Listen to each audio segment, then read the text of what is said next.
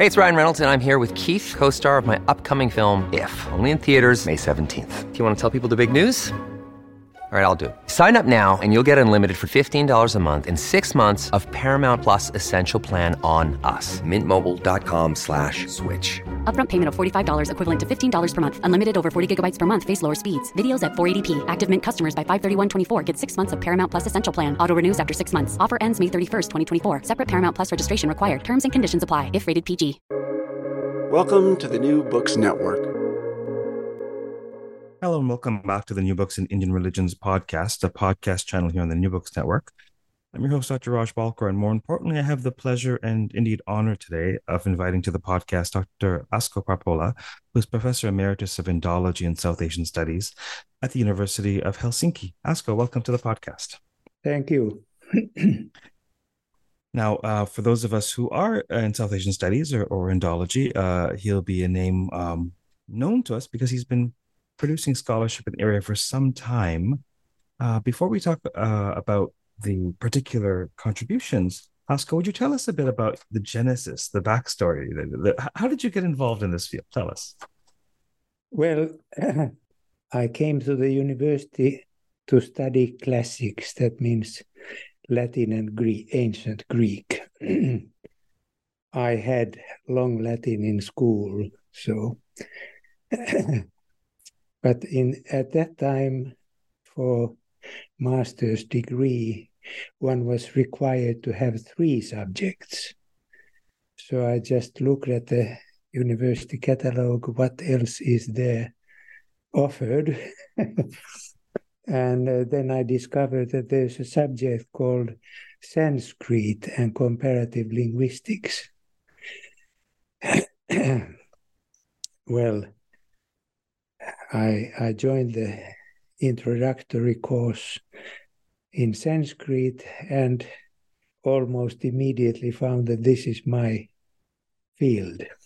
You fell in love. Yes. And, well, when I got to the PhD phase, my professor gave me as topic... continuing the work of one of his predecessors, Dr. Reuter, who had started editing Drahyayana Shrauta Sutra, a Samaveda, which belongs to the Samaveda. He had published 1/5 of this text with Tanvin's commentary. The rest of the text remained unpublished, but he had completed it. It was accessible to me in the university library. And for my PhD, I translated this published part. That means the first 2 chapters of the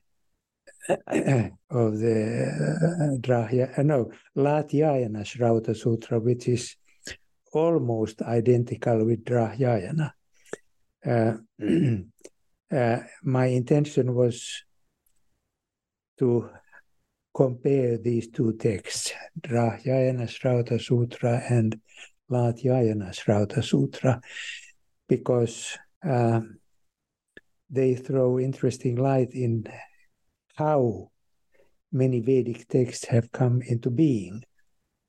I mean, they are based on previously existing work. And, well, my thesis was a sort of introduction, comparing these 2 texts.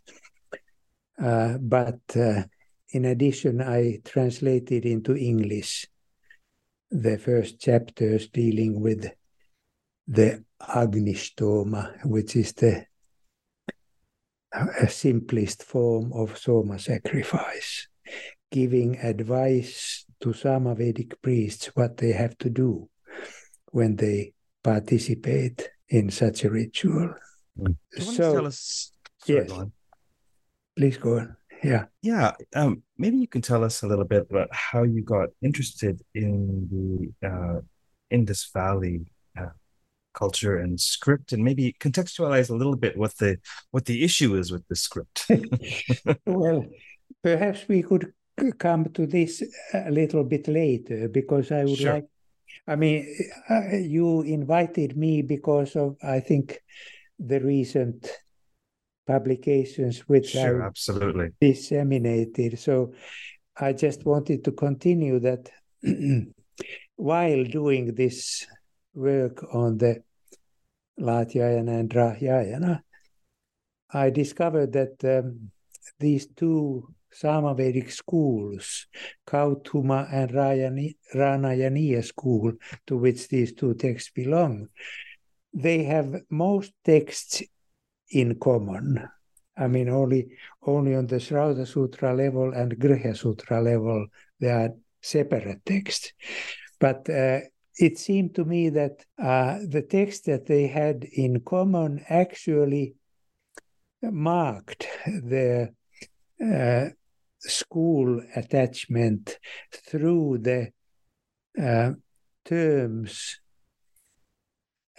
used for chapters and the way they divide the texts.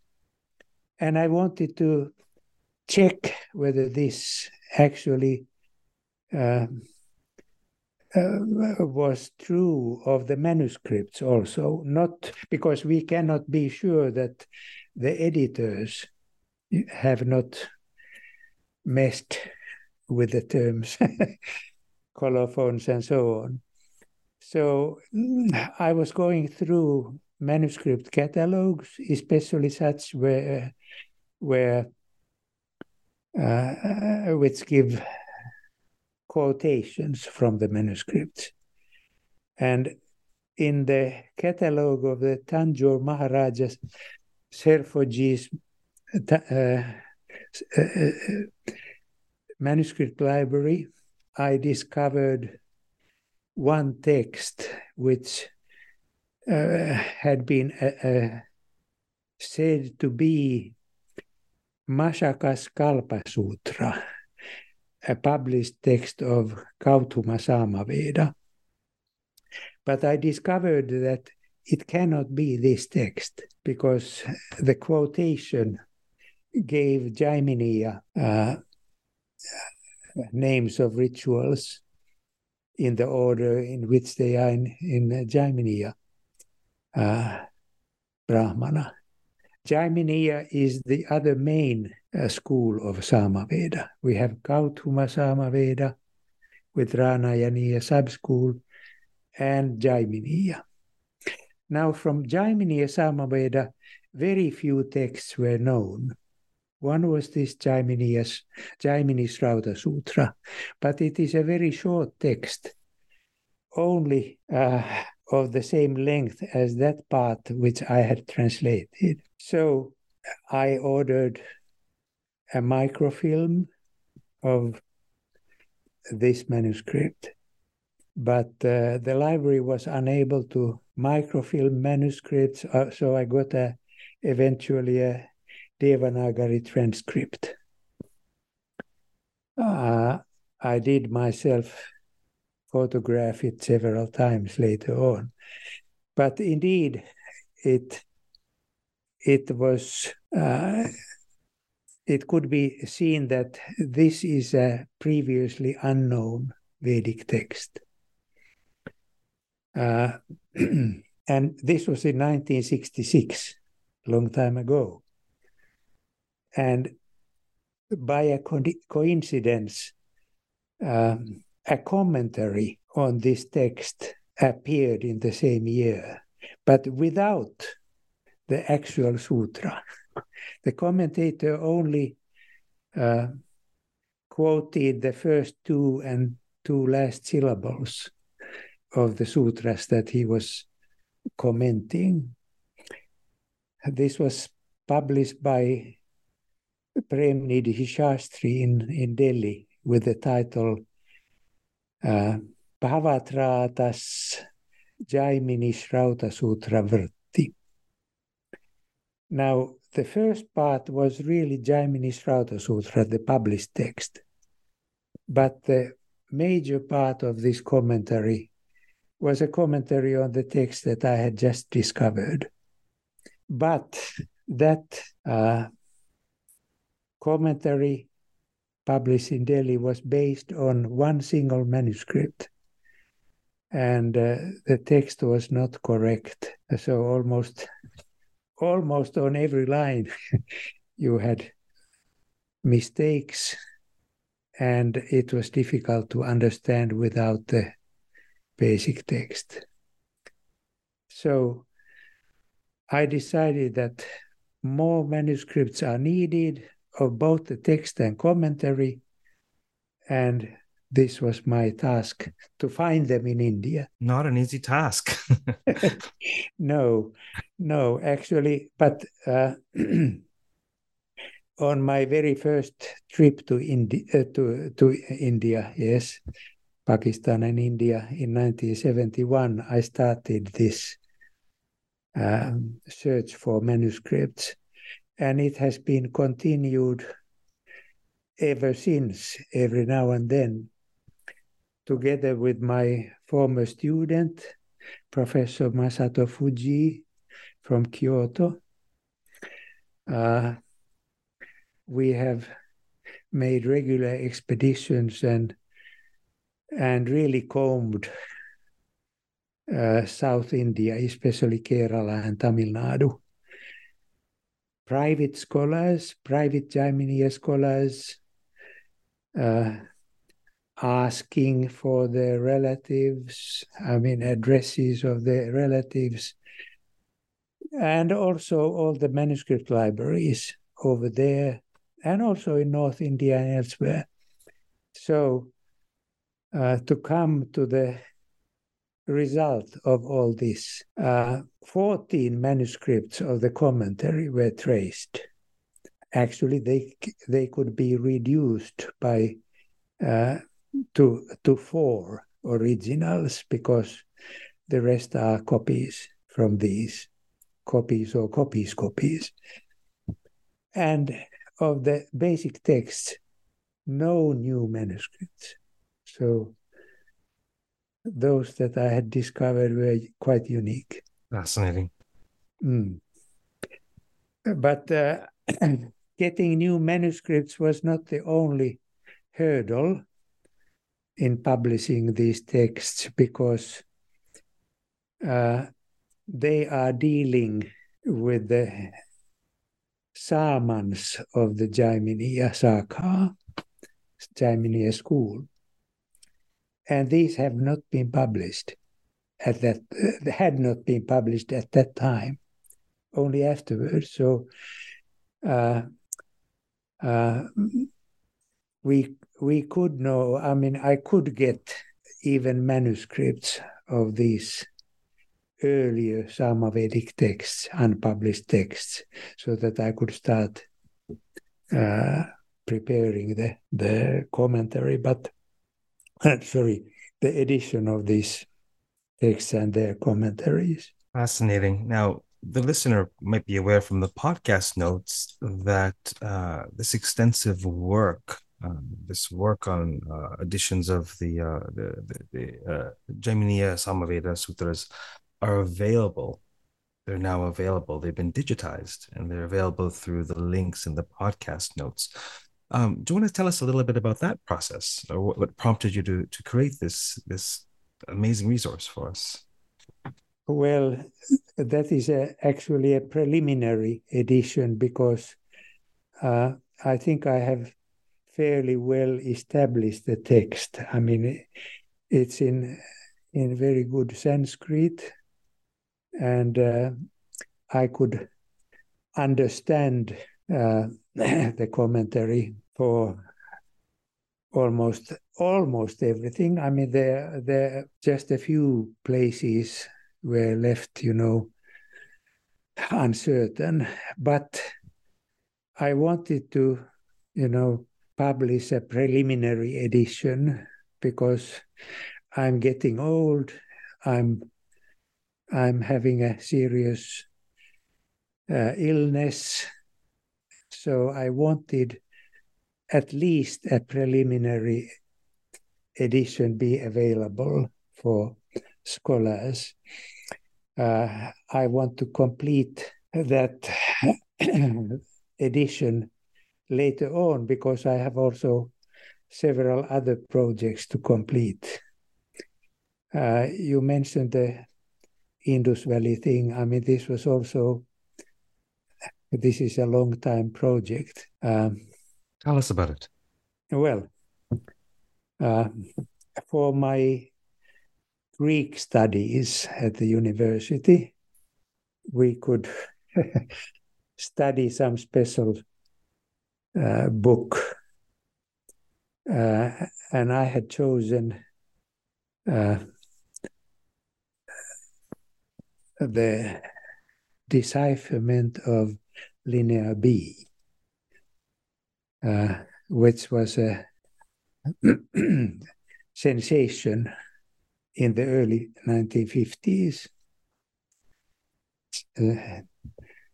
just about 10 years before I started my university studies.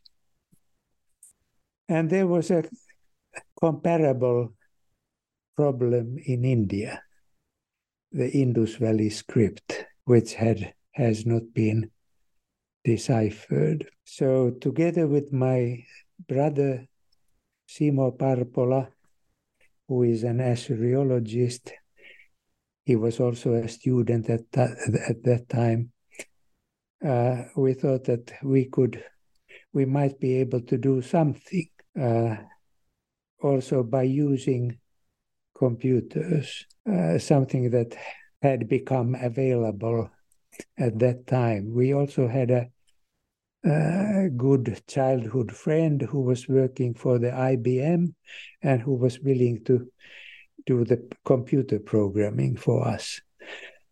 So we transcribed the Indus texts into numbers and feeded them to the computer, which then gave us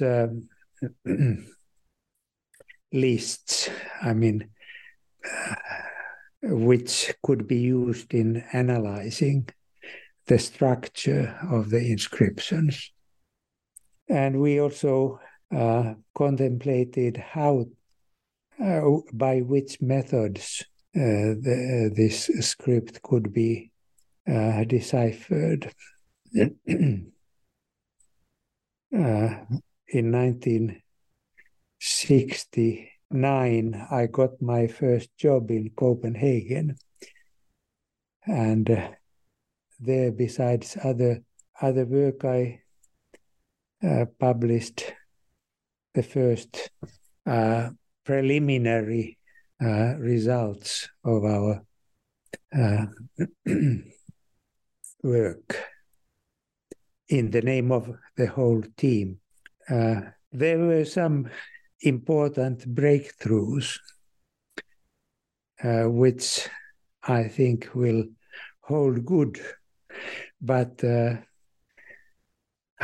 unfortunately, in the enthusiasm, I also published some very unripe ideas and with too sure tone. So those first announcements met very heavy criticism, which was very useful, but not so encouraging. But fortunately, there were also some experts, like John Chadwick, who helped Michael Ventris in the decipherment of Linear B, who were positive. So I continued this work. I mean, getting rid of the defects of the first announcement and going further with the research. And in 1994, I published a book deciphering the Indus script, in which I made proposed readings for about 20 Indus signs. So not for the entire script, which I think is impossible at this time with the materials that are available to us. We must remember that the cuneiform script could be really deciphered almost entirely by means of dictionaries prepared by the ancients. So we don't have even any sort of translation into a known language or known script of these Indus texts. And actually, even if such a translation would become available, it would only apply to the limited amount of text that would be included in that translation. But for any decipherment, it is important to get hold of all material, all available material, and in such a good shape as, I mean, in the best possible shape available.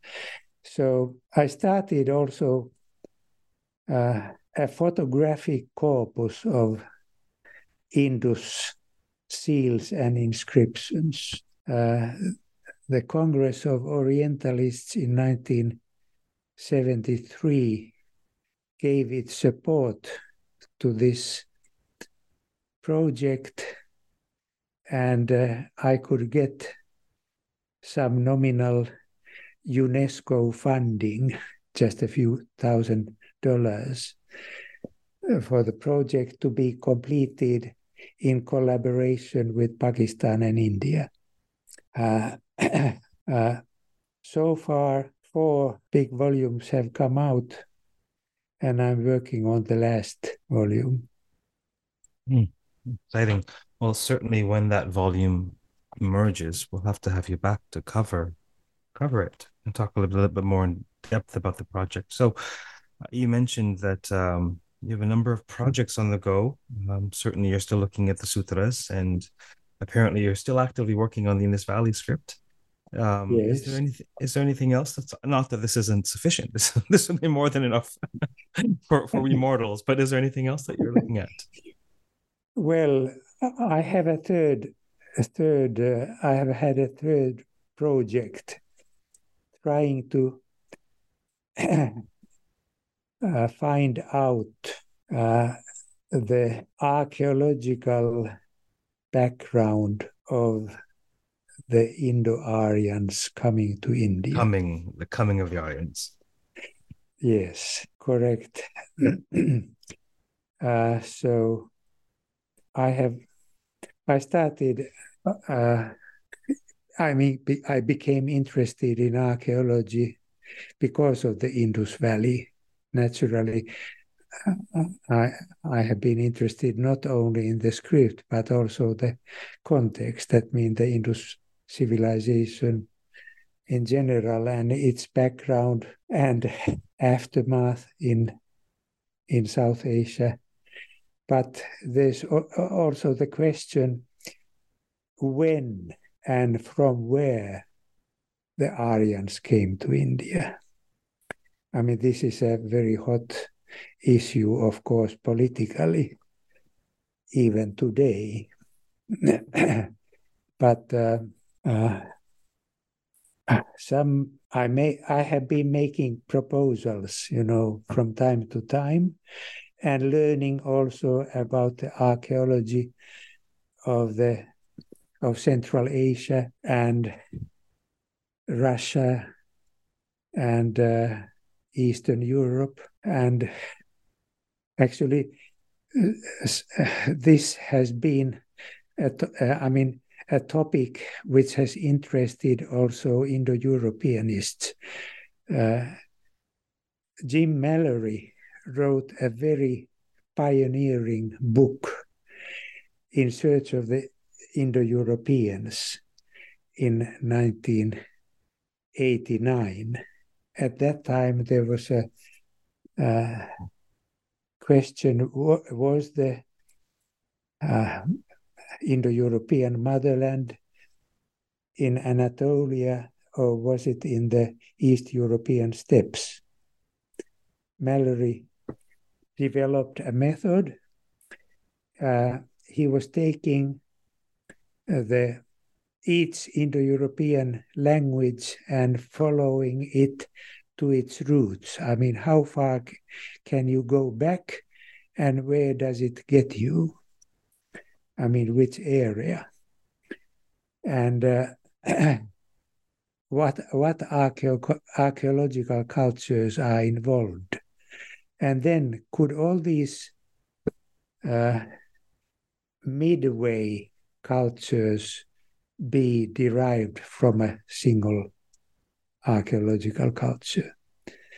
So this book, actually his proposals have been proved right by the great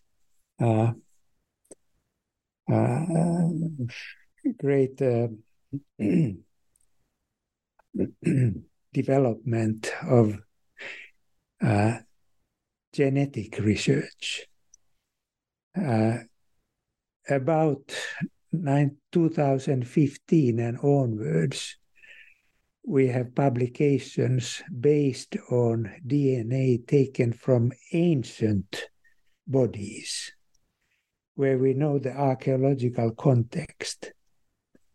And it has been shown that people from the steppes north of the Black Sea have spread both to Asia, to Siberia, and to Europe from this area,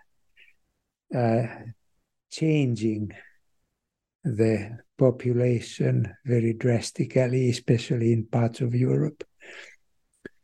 So the spread of Indo-European from the north of Black Sea has become a reality. Now, as regards to the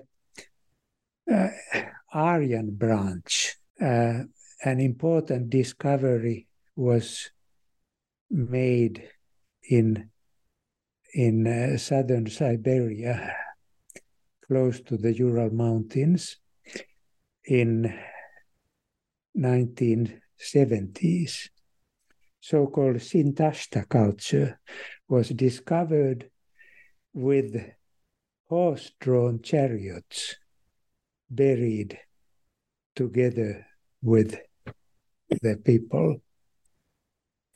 Now, we know that the Rigvedic Aryans are referring to horse-drawn chariots all the time. Such chariots are not found in the Indus civilization. Not even horse has been found.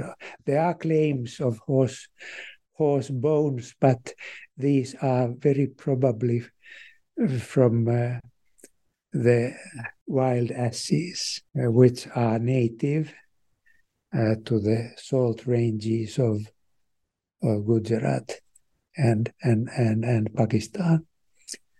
So actually, these Sintashta chariots are chronologically the first anywhere in the world, according to our present knowledge. And both the Indo-Aryan and Iranian languages have terms suiting this, so we can reconstruct the terms for chariots for the Proto-Aryan language. So apparently the Sintashta culture is the from where the Indo-Aryans came. Of course, not directly, but we can follow in archaeology the progress. They came to South Asia in the around the middle of the second millennium BC. Fascinating. So before we close today, let me just pan out to a broad question. Clearly, you have a number of aims, a number of interests, and clearly you've been working in Indology for some decades. What, looking back, what are some of the, what do you notice about the field, about trends in scholarship, or perhaps, perhaps what is your hope? You know, what can you sort of share from your bird's eye perspective about avenues perhaps you hope that would be taken up, or perhaps trends you've noticed in Indology over the decades? Well, I mentioned that I discovered two unknown texts, previously unknown texts, in one library in India. Now, it is supposed that there exist some, at least some 10 million manuscripts, and it may be possible to make similar discoveries of totally unknown Sanskrit texts, also texts in other Indian languages. I'm just reminding that one of the most important Sanskrit texts, I mean, from many angles, is the Arthashastra of Kautilya, which was unknown before about 1905, when the first manuscript, the only manuscript of this text, became known. So there may lie still, you know, similar discoveries in the manuscript libraries. Diamonds in the rough. Yes. Yes. So I think going through the manuscripts, and I mean, many of them are accessible in well-described manuscripts, but not all manuscripts have been well-described. Maybe only title has been given, and maybe that title is wrong. I mean, it depends on the cataloger. So there's a lot of work in that field, which may lead to interesting discoveries. So this is one thing. While, well, I must say that I enjoyed the best time of my life in Kerala. Not only studying Samaveda with the ancient, with the old masters, I mean the last generation who had the traditional training, they are now away. But I also discovered that the Keralan culture is so rich in folklore traditions. I mean, here in the West we know Kathakali, Kudiatam, but not and Teyam.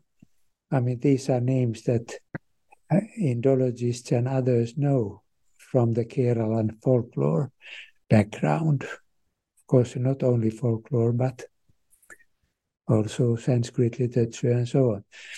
But there is a catalogue of Keralan folklore, and it lists more than 100 folk arts. Of these, what I mentioned are just three. So it's an exciting field. I actually took I discovered one statue which had actually been identified as Yama in the Trichur Museum, but which actually depicted the unknown cult, a god of sorcery in Kerala, Kutichatan.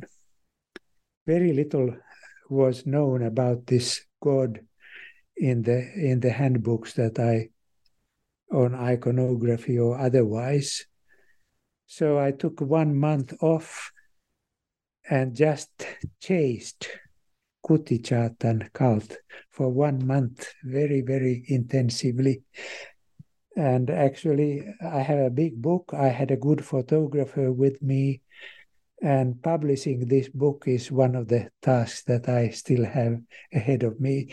But I did publish a very condensed summary in 1998, I think. It was called, I mean, in a book called Aryan and Non-Aryan in India.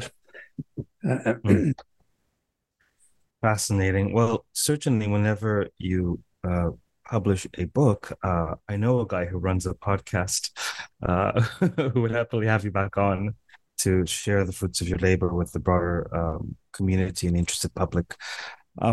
It's great that you, after all these decades, you haven't lost your passion.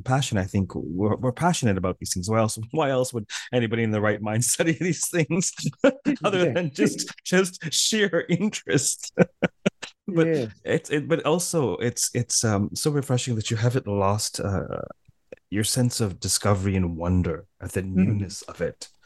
You know, not the passion for the known paths or the great amount that we know about and need to clarify about in India, but seemingly on the cusp of the unknown, this sort of entrepreneurial consciousness where, you know, what's in these manuscripts, you know, how do we better decipher the Indus Valley script if we ever can, you know, how, you know, you seem to have this consciousness of exploration that's very much alive. It's very refreshing.